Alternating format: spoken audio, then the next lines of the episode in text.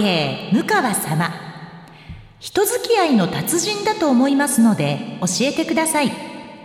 A 相手のことを思えば何もかも正直に言うべき人であるべきか。B 相手のことを思えば時には嘘も方便で言うべき人であるべきか。どちらが幸せになれますか？なるほどね。あの、私の性格上、嘘つくのって苦手なんですよ。ほんと嘘ってほぼつかないし、嘘をついたら、嘘でなくすためにそれを本当にしてしまうっていうテクニックを持っているんです私。すごくないですか？これね自分でもね時々怖くなる時がある。なので私は A です。相手のことを思えば何もかも正直に言うべき人である方が幸せになれると思います。それでは今週も参りましょう。向川智美のまとものまとも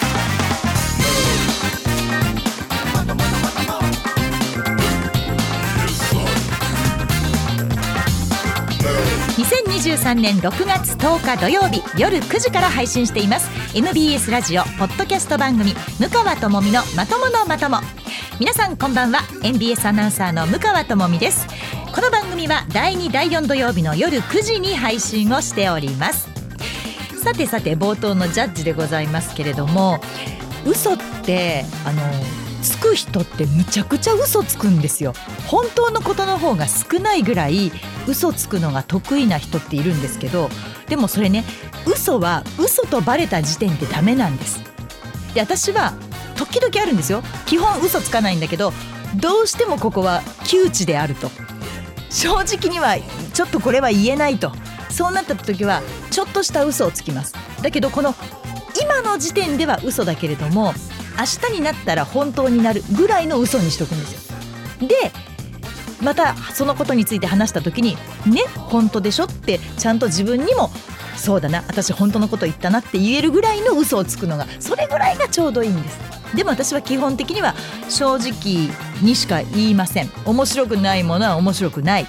下手くそは下手くそ、えー、楽しい時は楽しい。それが一番じゃないですかね。だからあの言いにくいことを言わない人ってやっぱりいるんですよね。でも私は言いにくいことも言い方を変えれば伝わると思うので絶対に言うようにしてます。特に好きな人には。自分がこの人のこと好きだなとかあの成長してほしいなとかこの人可愛いなって思う人にはその人の直した方がいいところをあえてちゃんと言うようにするんです。どうでもいい人には逆に言わないです。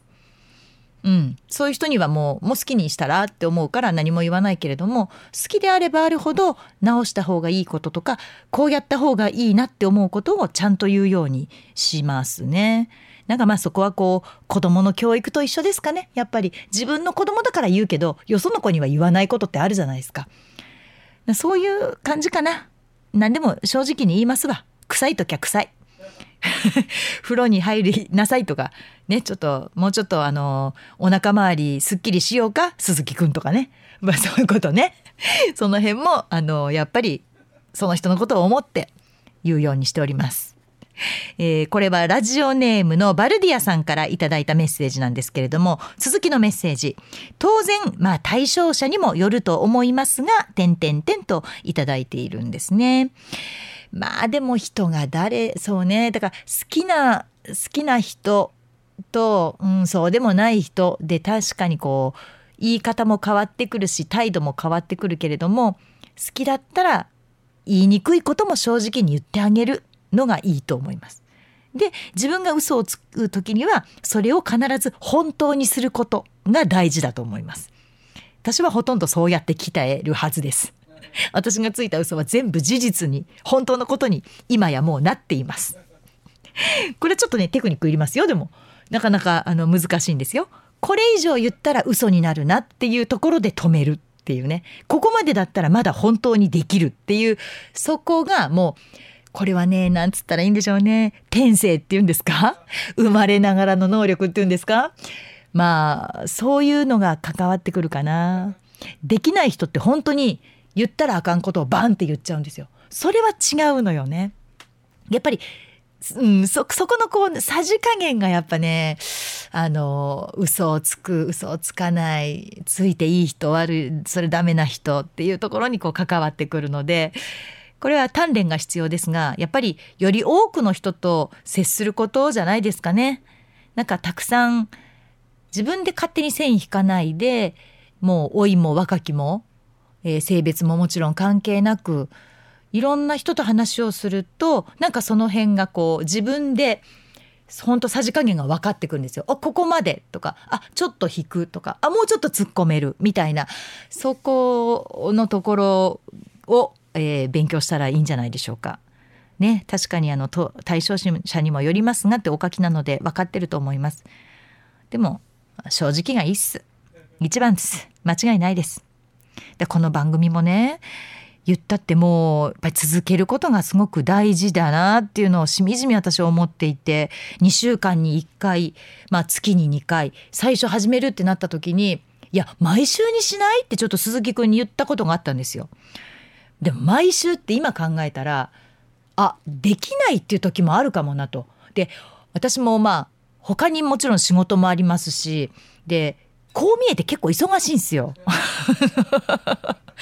こう見えてなかなかねもうどこかで毎日必ず喋ってるっていうねなかなかちょっと忙しい身なんでいや毎週はちょっと向川さんやっぱりそんなに追い込まなくていいですよと楽しく喋れるのが一番ですよって言われてね各週で2週に1回っていう風にしたんでだから多分続けてこられたと思うんですね。第2第4土曜日に配信ということは第2第4、えー、水曜日の午前中までにメールを送るって皆さんもだんだんこう習慣になってきたでしょ？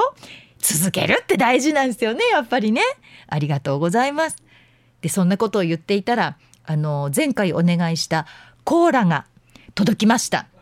ありがとうございます。このコーラも皆さんがこうやって続けて切れ目なく送ってくださるから私ご機嫌さんに 喋っていられるということなんですけれども今回のコーラはねあのアマゾン経由で送られてきたものでお名前がちょっとねわからないんですよ。あのアマゾンに発注してコーラを送ってくださった方本当にありがとうございました。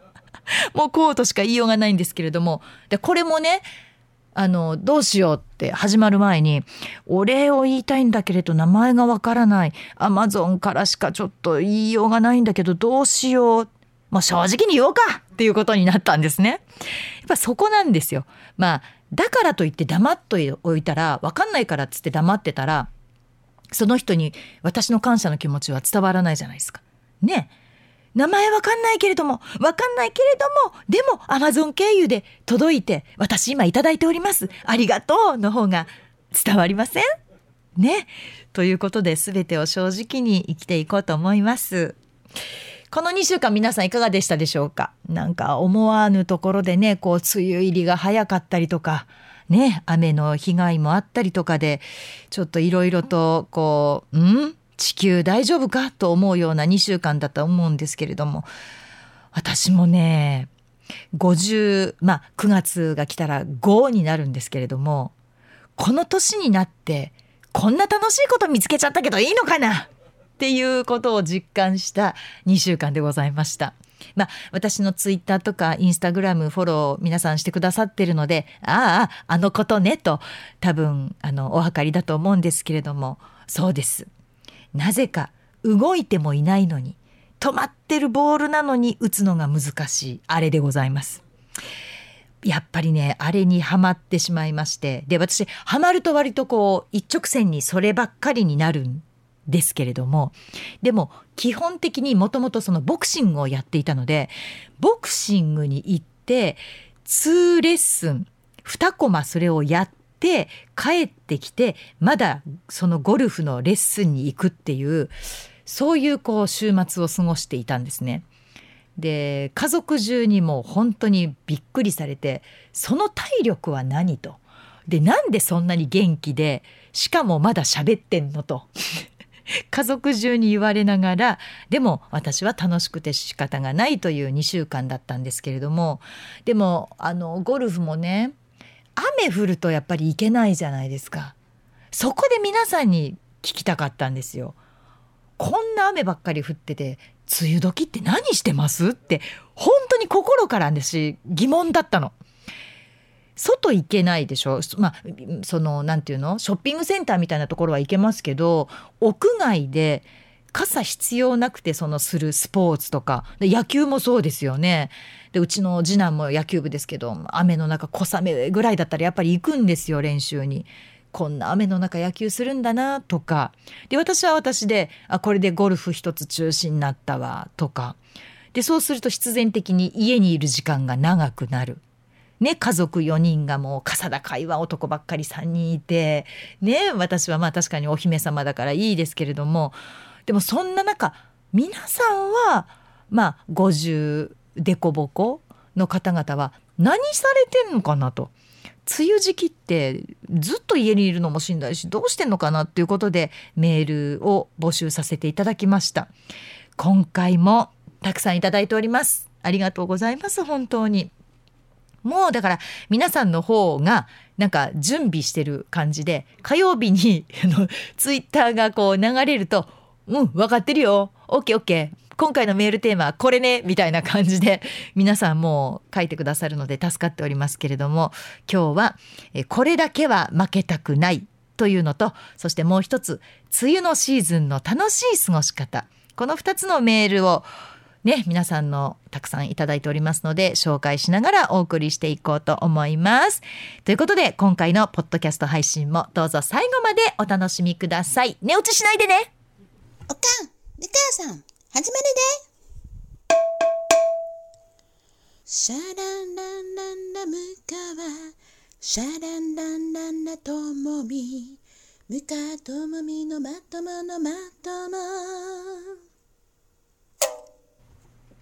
ともみのちょっとこれ聞いて今週も皆さんに私のちょっとこれ聞いてをお聞きいただこうと思うんですけれども。まあとりあえずゴルフですわ。今ハマってるのがね。でツイッターの私自己紹介の欄のところにも何を始めるにも遅すぎることはないっていうふうに書いてるんですけれどもやっぱり50になっても60になっても新しいこととか初めてのことにチャレンジできる人って本当こう人として素敵だなと思うし自分もそうありたいなっていうふうに思っているんですね。で私の父も50になってからゴルフを始めたっていう人なんですけれども、まあ、運動神経良くてでまあ50なので仕事もだんだんこうゆとりを持ってうち自営業だったのでゆとりを持ってできるようになっていてしょっちゅう打ちっぱなしに行ってどんだけゴルフ好きなのって思っていたんですがぱそういう人は上手くなりますね。あっという間にそのアマチュアのシニアの大会みたいなのに出てでそれこそ全国大会まで行ってで今もう80になったんですけれども今でもコンペにあちこち行っては私が実家にたまに帰ると新しい電化製品が必ず増えてるっていうコンペで必ずもうほとんどがもうベスグロって言って一番まあ1位っていうことですねだからもう1年分のお米とかねもう米なんか多分ここ数年買ってないと思いますわ。もうそれぐらいもうゴルフで食べていけてるんじゃないのっていうぐらい80でですよ。すごいなって我が父ながらちょっと思うところがあるんですけれども。まあでもね結婚当初は今思えばですよ。今思えばどうかしてたぜっていうぐらいとにかくまあ夫と二人で手をつなぐことばっかり考えてたわけですね。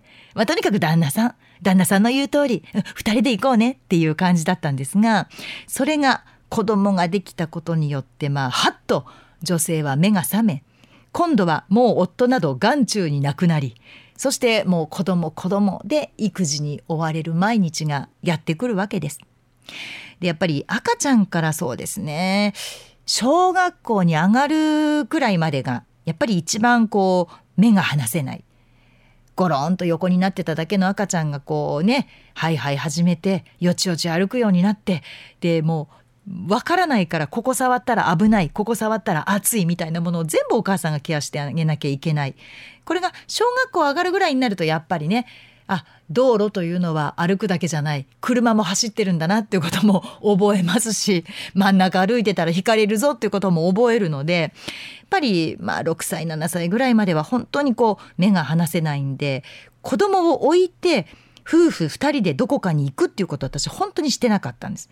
で最初はもう外食できない。外食に行くことができないっていうのがすごくこう何て言うんでしょうね。ストレスというかうんあ外でちょっと自分では作らない作れないようなものが食べられないっていうのがすごくこううんストレスであ外食したいなっていうふうに思っていたのをね今でも覚えてるんですね。でそれが今やもう子供には子供の予定があって一緒に行こうって誘ってももうついてきてもくれませんわ。そういうお年頃になったわけですね子供もね。でそうなると結局また2人で手つないで旦那さんとどこかに行くということになるんですけれども一つね私あの気がついたことがあるんです。まあ私皆さん多分分かってると思いますけれども超がつくほどの負けず嫌いなんですね。人と何かを一緒にやって相手が競争してるつもりなくても私が勝手に競争してるっていうことはあるんですよ。ね一緒にやってる人は全然楽しんでるだけなのに私は負けたくないと思ってやってるっていうことが本当よくあるんですけれどももうね振り返ったらこれまでの人生本当常にです。どんな時でも何をするにも誰かと自分を比較してでその誰かにも負けたくなくてあの子よりもこの人よりもっていうふうに相手よりも絶対に上に行くことを勝手に目標にして勝手に競争して生きてきたんですね私って。今思えばめっちゃしんどい人生だったなって思うんですけどでもそれがなんか性分というかそれが私だったんですよ。でもその最近始めた、まあ、ゴルフに教えられちゃったんですね。まあ、よく言われることですけれどもやっぱり最終的に大切なのは自分自身に勝つことだ。でゴルフに関しては本当皆さんそう言うんですよ。競争じゃない。己との戦いだって。でよまあ聞いてはいたけど実感がなかったんですね。己との戦いってどういうことやねんと。だってまあマックス4人で回るわけです。っていうことは競争相手が3人もいるじゃないかって私の中では思ってたんだけれどもやるようになって初めてああそうか。己との戦いってこういうことかっていうふうにやっと腑に落ちたっていうのが、まあ、ゴルフのおかげなわけなんです。でこれね、まあ、他人と自分をあまり比べたことがないよっていう方はそりゃそんな競争ばっかりの人生疲れるわと思うと思います。私自身も今そう思ってます。でも私はその誰かに勝つっていうことをこうなんだろうな生きる上でのモチベーションにしてたんですね。そこにつなげることによってこううん頑張ってきた頑張れた自分を奮い立たせてきた負けない勝つぞっていうことでやってきたところがすごくあってだからこう勝負のない人生だったら多分アナウンサーにはなってなかったですし大阪に来ることもなかったと思うんです。でもそこでなんかこう全てにおいて競争して負けたくないここでも打ち勝ちたい努力して勝てるもんなら勝ちたいっていうそれがこう私を前に進ませるやっぱりモチベーションになってたところがすごくあったんです。だからこうしんどかったなとは思うけれどもやっぱ否定はしたくないんです自分が生きてきた道だからね。でもそのゴルフの己との戦いっていうのが分かってしまうとうんうん改めてしんどかったなそうやってきたな私ってでこれがねどう頑張っても勝てないっていうことをが分かる瞬間もやっぱり来るわけですよ。どうあがいてもここまでは無理っていうそれが分かった時の落ち込みっていうのもやっぱ経験してるんですね。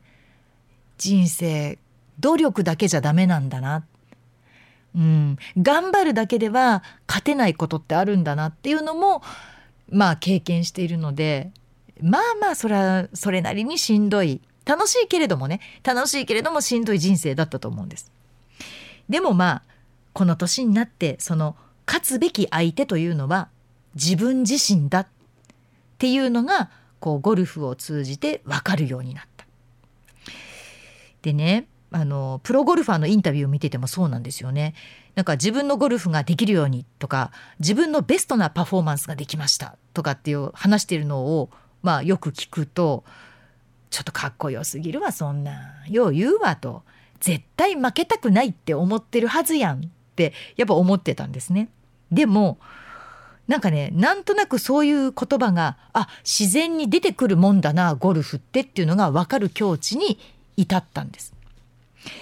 えー、先週の土曜日と日曜日本当にもう女子プロゴルファーなのかと なんかツアーに参加してるのかっていうように私2日連続でゴルフに行ったんですね。で土曜日は、えー、番組「YOU はこれからで」まあ、ご一緒してますメッセンジャー相原さん。で日曜日はアナウンサーの仲間が集まってプレーする、まあ、ちょっとしたコンペに参加をしたんですけれども最初にもともとそのアナウンサーコンペが先に決まっていてで後からまあ今ゴルフを始めたばっかりで今のめり込み出した相原さんがゴルフ行かへんってなってじゃあ前日たまたま空いていたので2日連続になるけどもうそこしかもうね梅雨時期だしここで行こうっていうふうに2日連続が決まりました。でまあ子供もそれぞれ予定もあるしいつも夫とばっかり行っていたのでまあ、ここらでちょっと緊張感を味わうためにも身内以外の人まあ対外試合っていうんですかねこれも必要かなと思いまして本当にもう家族全員に「女子プロか!」って言われもう本当に突っ込まれながらも参加をしたわけです。まずは土曜日。まあ、気の置けない仲間とワイワイ楽しくラウンドしたいねということで、えー、パラちゃんとその仲間たちが集まったわけなんですけれども、えー、メッセンジャー相原さん他にまあ鈴木プロデューサーで私で営業の若い男の子この4人で回ったんですね。でみんなまあまあゴルフ初心者だったのでスコアもそんなにまあね、気にすることもなく、まあ気にしてたのかもしれないですけど、そんなにね、もうもう絶対100キロとかそんなんじゃなく、もうとにかく楽しく、もうキャッキャ言いながら、もう本当にあん私あんなゲラゲラ笑いながらゴルフしたことないなってぐらい笑いながら、すごく楽しいゴルフだったんですね。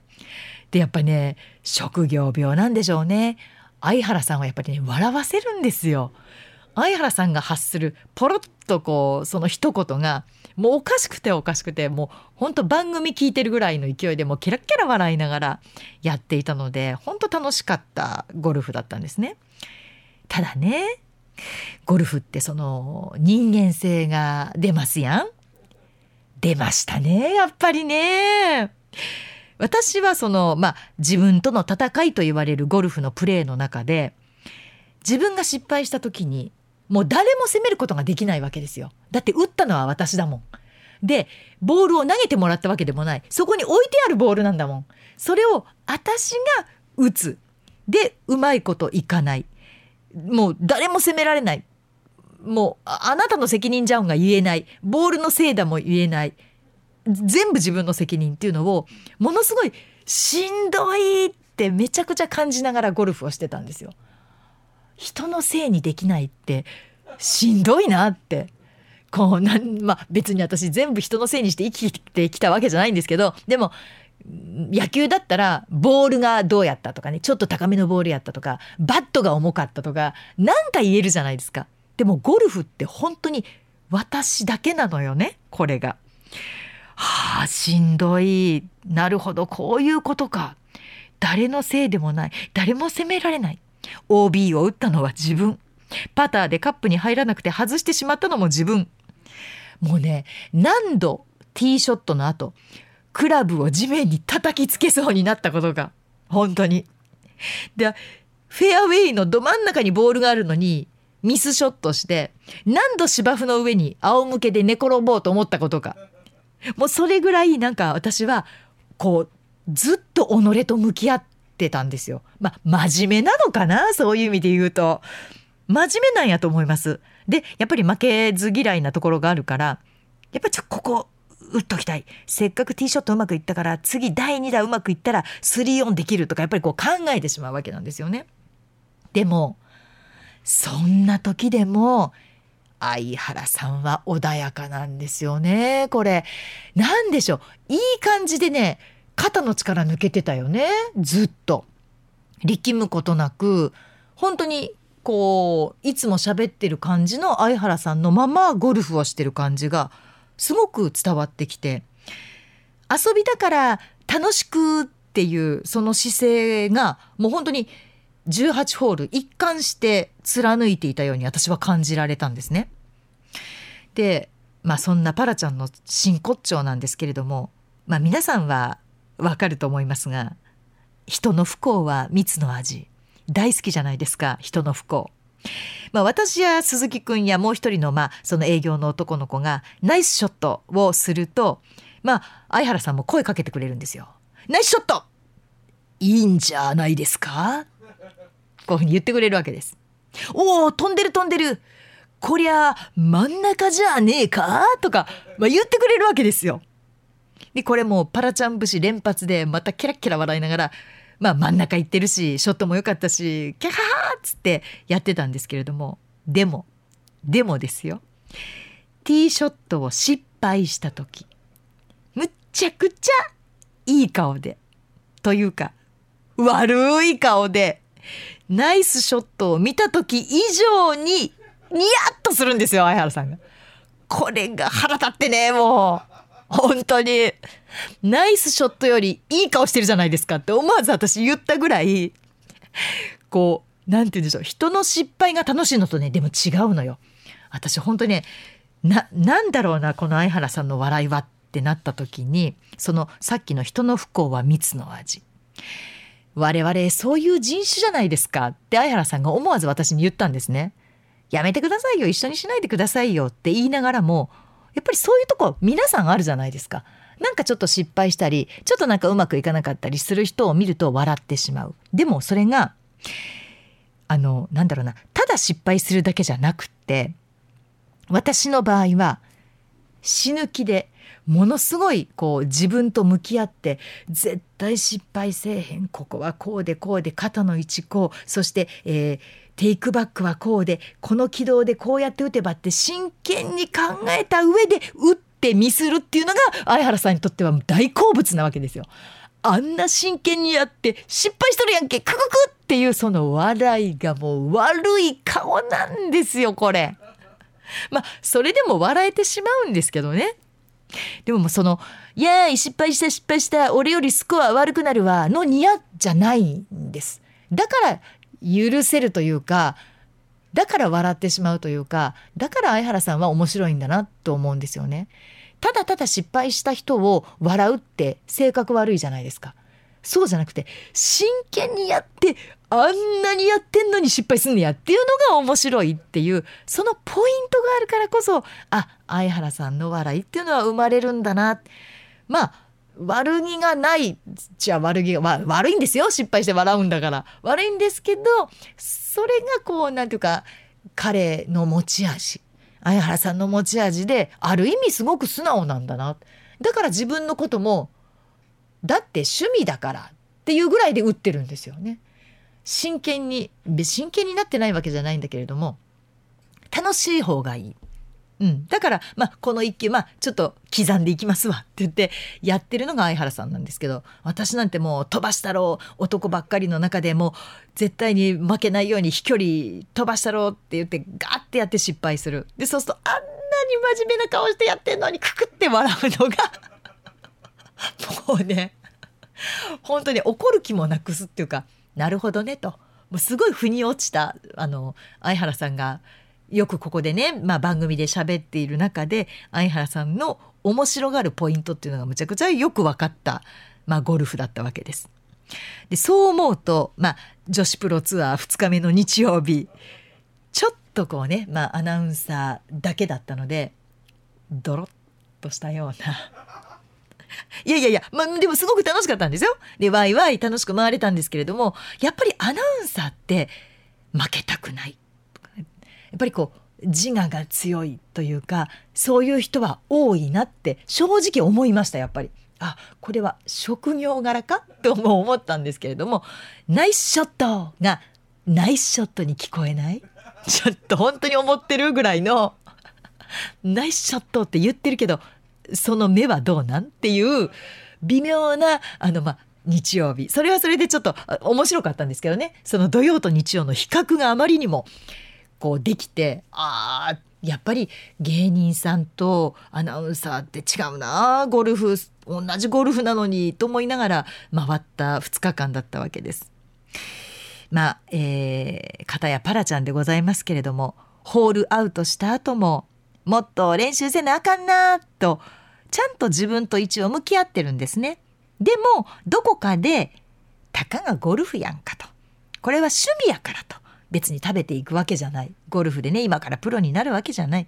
趣味だから楽しくできたらいいんや。そういうふうに思ってるからこそ真剣に死ぬ気でクラブを振ってる私なんてもうさぞかし滑稽に映ったと思います。本当にあのそこはしみじみ私感じました。でももうこんな性格だから変えられないんですよ。だってずっと人と競争して生きてきた人生だからその競争相手が今度自分の中にいるってなったら向き合うじゃんむちゃくちゃ向き合って私はもう己に負けないようにっていうことしか考えてなかったのがもうあの相原さんの笑いがでもこうある種救いになったりもするんですよ。いや向川さんそんな真剣にやらんでも趣味ですやん楽しくやったらいいですやんみんなとワイワイっていうそれは一個勉強になるなったゴルフでしたね。まああの負けて悔しいなんてみじんも思っていないパラちゃんゴルフあっぱれでございました。こんにちは、ムカです。ムカとマミのまとものまとも、これを聞かなきゃ知れないよ。お願いお願い、みんな聞いてよ、聞いてちょうだい、お願いね。ムカとマミのまとものまとも。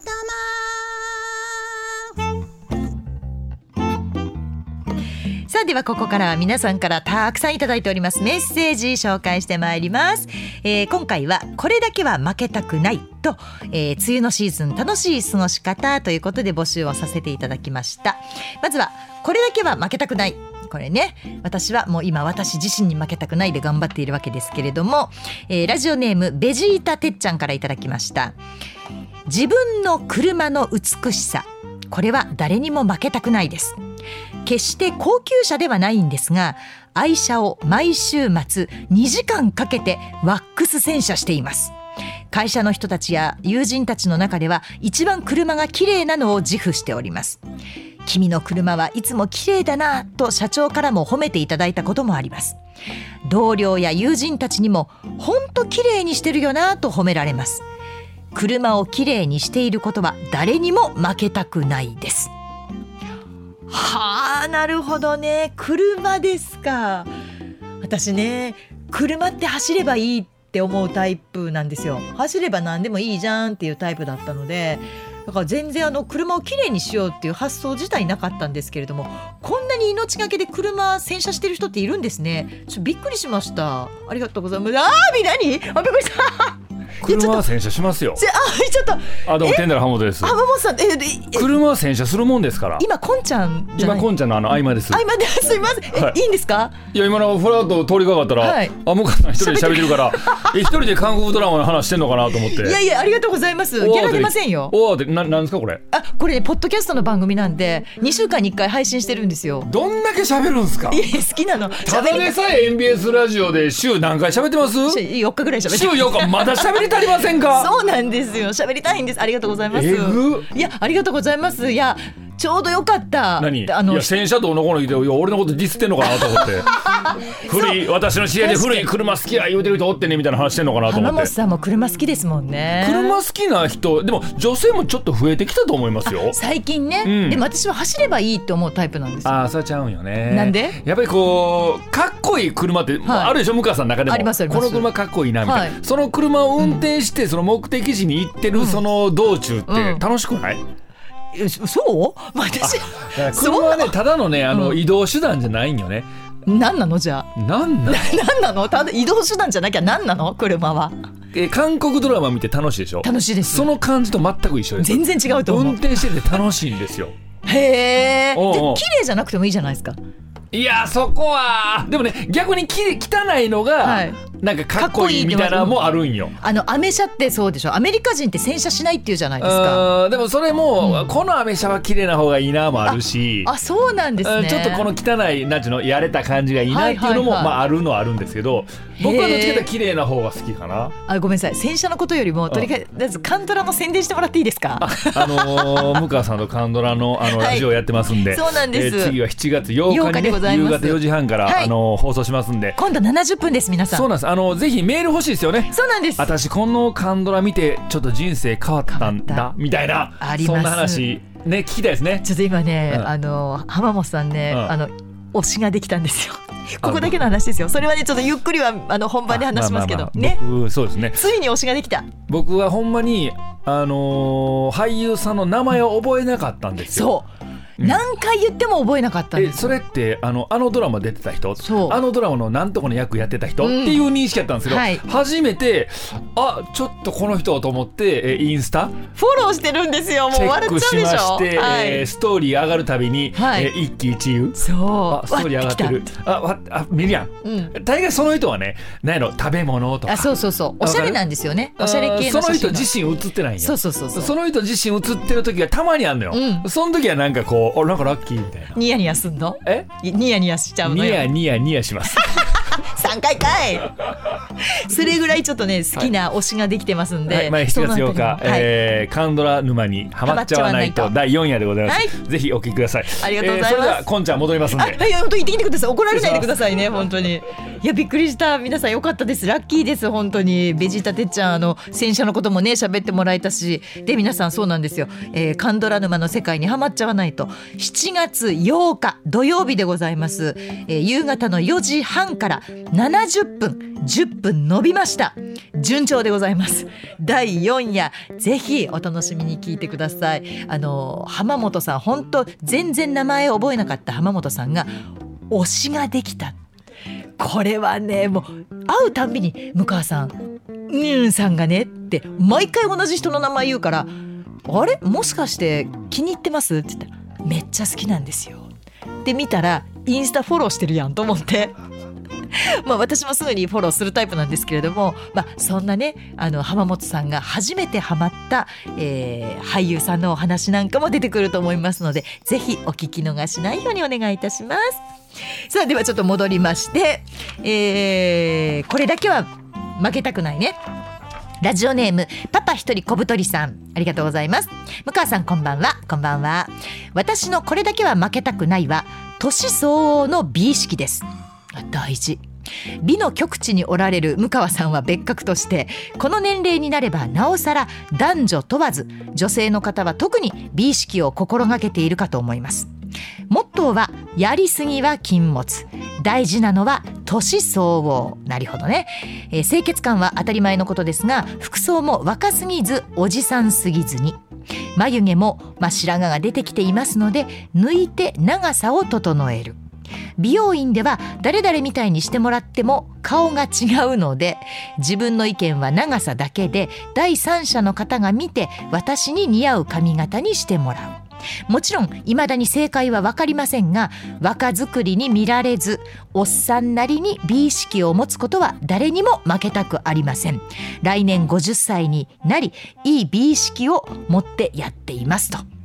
素敵じゃないですか私これすごく大事だと思いますてか今49歳の方で来年50歳になられるという方なんですけれども女性じゃなくて男性が持つ美意識ってすごく大事でで一番男性が面倒くさがったりとか一番自分より遠いところにあるもんだって思ってたものが今の若者見てると全然そんなことないよって言いたい。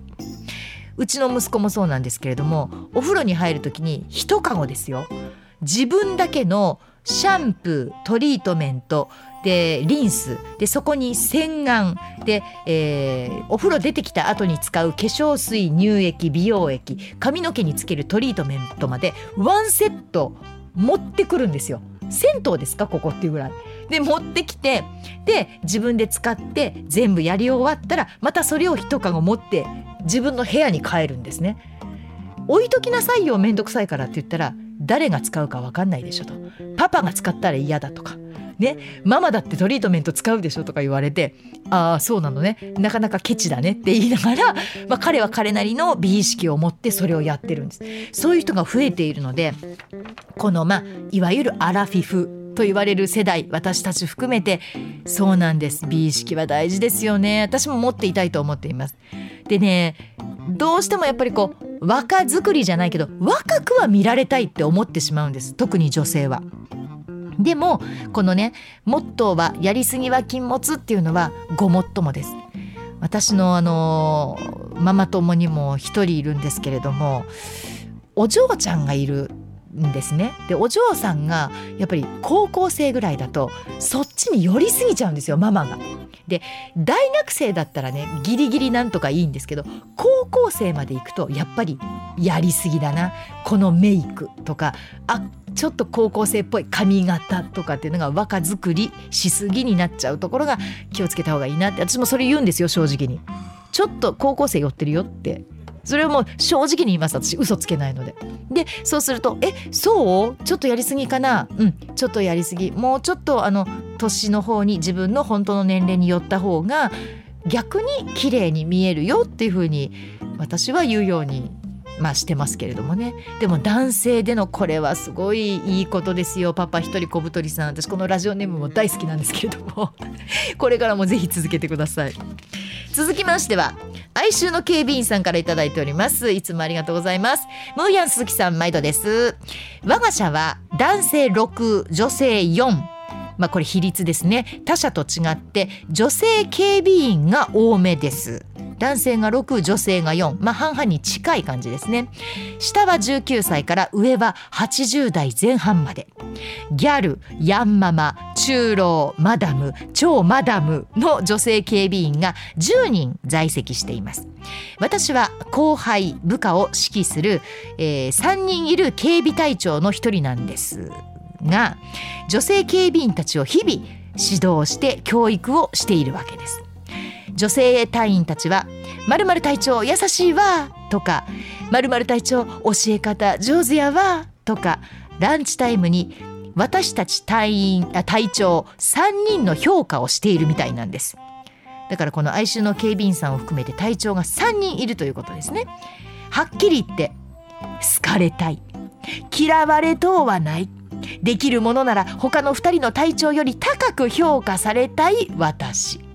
私以外の警備隊長2人と密かに火花を散らしています。負けたくない。これだけは負けたくないんです。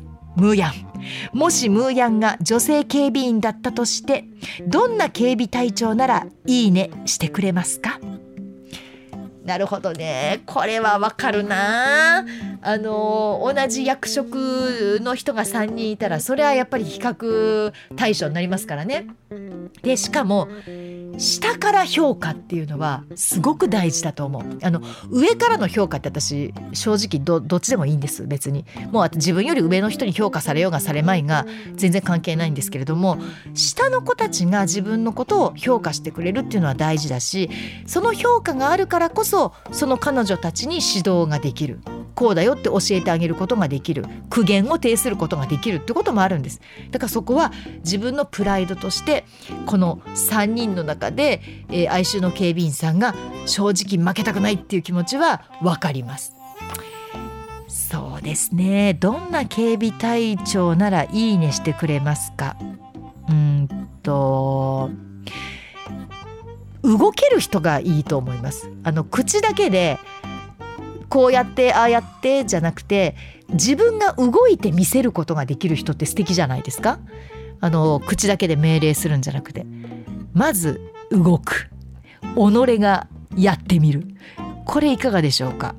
私はそういう人は素敵だなと見ていて思いますけどね。哀愁の警備員さん頑張ってください。負けないように。続きましてはウニコラジコさんからいただきました。向川さん鈴木さんこんばんは。毎朝いけずな人かっこおばはんとバスの座席争いでございます。電車から乗り換えで私が前に出ようとしてもバッグや日傘で邪魔をしてきます。別にどうしても座りたいというわけではないんですがこの人だけには負けたくないという妙な競争心が湧いてきます。朝から無駄に体力を使ってしまいますが負けるのは嫌ですからね。なるほどね。別に座りたいわけじゃなくてこの人は純粋に競争を楽しんでるってことですね。これもでも分からなくはないですね。この間の電車に乗ろうと思って一番混んでる時間帯6時過ぎぐらいかな。まあ仕事終わった方たちが梅田駅私阪急なんですけれどもまあ比較的綺麗にちゃんと並んでるんですね並んでる中で一人あのそうね80代ぐらいのおばあちゃまが立ってらしてでそこに後ろから男性がつかつかつかっといてそのまあ高齢のおばあちゃまの後ろに立ったんです。で後ろに立ってるなと思って見てたんですけれどもだんだんその男性がじりじりっとそのおばあちゃんのこの横に行ったんです。お？横に行ったなと思って見ていたらじりじりっとちょっとずつそのおばあちゃんの前に行くわけですよ。であれ？それはあかんやろと思って私も全くねあのおせっかいだし正直者だから行ってあかんよって言おうかなと思ったんですけれどもその瞬間にまあ電車がついてわーってドアが開いたんですそしたらそのおばあちゃんが一言その男の人に「私の方が前やから! 」おおばあちゃん強いと思って。でもそれは言うべきだし言って正解だしそりゃごもっと思って私は心の中でも大拍手でしたね私の方が前やからそうなんです。言っていいんですそれは。大事です。でまあこのウニコラジコさんバスの座席争い、まあ、このね、まあ、オバハンいけずななんでいけずなんかがちょっとよくわからないんですけど、まあ、そのバッグや日傘で邪魔してくるっていうところかな。ここね並ばないのかなバスって。バスも並びますよね。あの喧嘩にならない程度に。競争してくださいあの競争心は私全然いいと思うんですけれどもあの喧嘩になってあの私の方が先に並んでたわよみたいになるとちょっとその場の雰囲気も悪くなるのでバスに乗りにくくなると思いますから気持ちだけ今日は負けへんと思いながらちょっと早歩きしてみるとかそんな感じで楽しんでみてはいかがでしょうか？えー、続きましては梅雨のシーズンの楽しい過ごし方ということでこれはね本当私皆さんに聞きたかったの。何やってんだろうこの雨の中って思うんですがまずはラジオネームおにさんでございます。向川さんいつも楽しく聞かせてもらっています。ありがとうございます。梅雨のシーズンは自律神経が乱れやすいのでサウナをうまく活用しています。ほう。サウナでじっくり汗をかいて水風呂でさっぱりして椅子で休憩するとかなりすっきりします。梅雨シーズンのサウナおすすめですよといただきました。なるほどね。これいいじゃないですか。私もともとサウナ大好きで20代30代の頃ってほんとしょっちゅう仕事終わりサウナ行ってたんですよ。で今またサウナすごくあの変わってきたでしょ。で流行もあるし流行ってるっていうのもあるしでサウナ自体もこう形を変えていろんなパターンの本当にもう、えっと、スウェーデンでしたっけ？外国仕込みのものからおしゃれなところからいろいろ出てきてるのでまた行こうかなと思ってたんですけどこの自律神経が乱れやすいってもうむちゃくちゃわかる。もうこの間もね これどうしよう、まあ、この間もね アナウンスセンターでね、まあ、自分のデスクに座ってたわけですよ。で私はまあいろいろ、まあ、こう見えても忙しいんでいろいろとこう、まあ、原稿書いたりとかいろいろちょっとメモしたりとか調べ物したりとかわーってやってる時に、まあ、あの仲良しの松井愛ちゃんが「おはよう」って言って入ってきて「あおはよう今日どう？寒い？外」って聞いたら「めっちゃ寒い。自律神経乱れるわ」てうん乱れとるわって思いながら挨拶をしたんですけれどもやっぱりねアラフィフ自律神経乱れがちなんですよ。本当にこのなんで寒暖差といい湿度といいめちゃくちゃきつい。で私は割とその体が丈夫な方なので強いから、まあ、2日続けてゴルフ行っても大丈夫だけどあの愛ちゃんってもともとそんなに強くないんですよね。あの個体として。若い時から。ああの鼻が詰まってるとか喉が痛いとか割と熱が出るとかっていうふうに私が本当に心配するくるかあのするくらい「大丈夫今日大丈夫」って言いながらこう仲良くしてた愛ちゃんなのでっぱり自律神経乱れるわっていうのが私以上に多分こう体に感じてることがあるんだろうなっていうふうに思うんですね。ちょっとサウナ進めてみます愛ちゃんにも。私も行きますけれども昔は私サウナは全部体に熱がこもっちゃって汗にならなかったんですよ。で入ってるとだんだんしんどくなってきて心臓だけがバクバクして汗が全然出ないの。でこれ新陳代謝が悪いんだなと思ってでそこからまあもともと運動が好きだったので、まあ、そのテニスをやってみたり水泳やってみたりでうーん何ボーリングやってみたりでカラオケで思いっきりお酒飲んで踊りまくって汗かいてみたりっていうことをしてでやっと汗が出るようになってで今はだからもうボクシング行ったら45分のワンレッスンでぐったぐたに汗かくようになったんですね。だ多分今サウナ行ったらめちゃめちゃ汗出ると思う。すごく新陳代謝良くなりました。なので、えーこの自律神経が乱れやすい。ありがとうございます。ナイスアドバイスでした。これはサウナ。ぜひ行こうと思います、えー続きましては綾菜農園さんいただきました。ありがとうございます。私の梅雨シーズンの楽しい過ごし方は季節のお仕事です。ほう。まず梅仕事。小梅をカリカリ漬けにつけました。あーいいですね。もうなんかもう喋ってるだけで唾出てくる。私大好きなんです。梅干し大好きなの。この小梅美味しいよね。カリカリ梅。一つずつヘタを取るのが面倒です。わかる私もあの実家であの祖母が梅をつけてくれてたんですけど梅干しのあのヘタって木の枝がちょこっとついてるから全部爪楊枝で弾いていかなきゃいけないそうじゃないとつけた時に残っちゃうんですよその木が。だから全部あれを爪楊枝で一個一個こうそれ取るんだよって言われてはーいって言ってお手伝いでよく取ってたのを思い出すんですけれどもこのヘタを取るのが面倒です。確かにそうですよね。で大きめの梅で梅シロップも仕込みました。いいですね。そしてそれゆきメッセンジャーでも話題になったらっきょう仕事。そう。この間のねあの私が出た回なんですけれどもらっきょう。あの黒田さんがらっきょうに興味を持ってわざわざらっきょうを見に行ったんですって。らっきょうってむちゃくちゃの私たちが見てる形のらっきょうにするまでが大変なんですよ。でそのらっきょう仕事、えっと、泥を落として皮をこの剥くんですけれどもすごく面倒くさいと。でそれをされてらっきょうは塩漬け甘酢漬け醤油漬けにしました。すごいですね。でこれからビワとプラムのビネガーシロップを仕込む予定です。いいですね。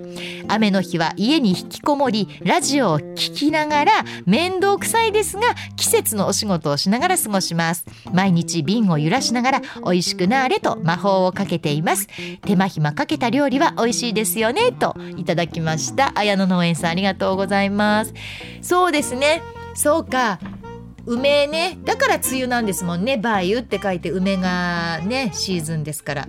確かに私もあの祖母がもう亡くなっちゃったのでその梅をつけるっていうのができなくなったんですけれどもやっぱり祖母がつけてくれた梅って今でもやっぱり味を覚えていて私が梅をもう今は買ってるんですけれども買う時の基準になってるんですね。あこれはちょっとあおばあちゃん寄りだなとかあこれはちょっとおばあちゃんのと違うわみたいに今でも覚えている梅の味です。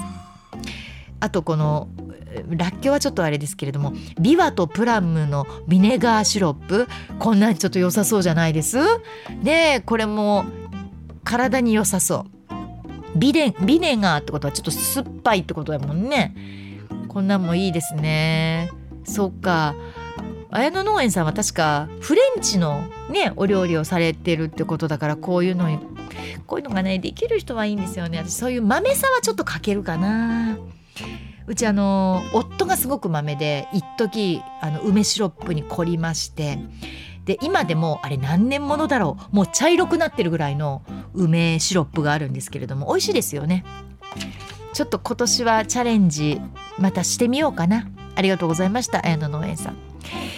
えーもう一方いいですか？もう一方えっ、と酒のみこさんからいただきました。向川さんこんばんは。こんばんは。最近家でできるエクササイズにハマっています。なるほど。ツイッターの知り合いが縄跳びにハマっているらしいんですが縄跳び？縄跳びにハマっているらしいんですが、えー最近は家でできるエア縄跳びが流行っていて縄を使わずにエア縄で家でできるものが売ってるんですって。ジャンプしてるだけってこと？要は。えそれが売ってるってどういうこと？これはえ何？なんかゲーム的なもの？そのどういう？棒棒の部分だけってこと？はえ。ー、いる？それ。別に箸とかでもよくない？あデジタルになってるの？で数が数えられたりできるわけ。あ回すことによってあの回数が重ねられる。はあなるほどね。いや12でいいやん。別に自分で数えたらいいと。あそういうのもあるんですか。知らなかった。エア縄跳び。私もそれに今ハマっているので梅雨のシーズンは家でエア縄跳びや筋トレをしようと思います。はあ、さけさんすごい。エア縄跳びが流行ってることすら知らないしエア縄跳びってなんやねん。ただのジャンプやんって思ってた自分が恥ずかしい私。そんなんあるんですね。へえエア縄あ今ちょっとあの鈴木プロデューサーが持ってきてくれました。何これ。えー、縄なし縄跳びって書いてありますわ。ほんまやわ。なんとも珍しい縄のない縄跳びです。じゃあ縄跳びちゃうやんっていう ツッコミをしたくなりますよね。縄跳びができない方も楽しめます。ジャンプしてるだけやん。こう面白いねこの 紹介の仕方が。へえあでも本当だ。え、ー、と持つところにえー、ちょっとだけ先っちょだけなんか丸いものがついて短い縄が紐がついてるんですね。でこれを回すことによって回数がわかる。えー、っとそうですねなるほど。えー、と縄ダイエットとかあとそのボクシングのトレーニングあのボクシングって縄跳びしますもんね。縄跳びしろや。でもそういうのにもできると。そう私もだからボクシングするからいいけど私縄跳びでいいわ別に。縄跳びできるし。ななるほどね。これが、えっと、今鈴木くんが持ってきてくれたお値段だと1780円。エア縄跳びで。縄ついてないのに。面白い。こういうグッズもあるということで。はあ。皆さんなかなかいろんなやっぱり工夫をされてますね。すごい。ちょっと今日勉強になりました。みんな全部参考になったな。サウナも良かったしこのあの埋め付けるのね。これも良かったし。うん。エアエア縄跳びとか。ん？サウナでしょ？そうササウナねちょっと今一番行きたいわ。もともとが好きだったから多分今すっごい汗が出ると思う。あのいろいろ体質改善で。サウナハット買ってそうって私は八木さんちゃうから大丈夫です。買わないと思いますけど。でもまああのいいですね。こうやって皆さん梅雨も上手に乗り越えていくっていうのは勉強になりました。今回ありがとうございました。これからももうね私がやってるポッドキャストなので私が興味あることを皆さんから教えてもらおうと思いますのでよろしくお願いいたしますえー、先ほども言いましたけれども7月の8日土曜日4時30分夕方でございます。4時半から70分、えー、今回は1時間あ1時間と10分ですね、えー、10分伸びたカンドラ沼の世界にはまっちゃわないとこちらの方も皆様ぜひよろしくお願いいたします。さあということで、えー、そろそろ終われという音楽がかかってまいりました、えー、皆さんからのどっちが幸せかの二択ジャッジメール、えー、他にもこれ聞いてというようなお怒りお悩み幸せ話そして私がこれでお願いしますと書いた、えー、メールテーマでのメールどしどしお寄せください。メールは moo.mbs1179.com mu.mbs1179.com までお願いいたします。今日は良かったですね。テンダラーの浜本さんもなんか急に入ってくださってね。ドア開けてやってみるもんですね。今回もねちょっとこれからもそうですね。ドア開けながらより大きい声で喋っていこうと思います。まあ、次は白川さんなんかねあの一緒にいらしてるんでね、えー、来ていただけると嬉しいかななんて嬉しいかななんて思いながら喋、えー、っていこうと思います。ということで MBS ラジオポッドキャスト番組「向川智美のまとものまとも」毎月第2第4土曜日の夜9時に配信しています。次回は2023年の6月24日。OK ですか？でその週の水曜日にまでにメールを送っていただくというスケジュールになっております。ではまた皆さんお耳にかかりましょう。NBS アナウンサー負けん気の強い向川智美でした。ほなラバー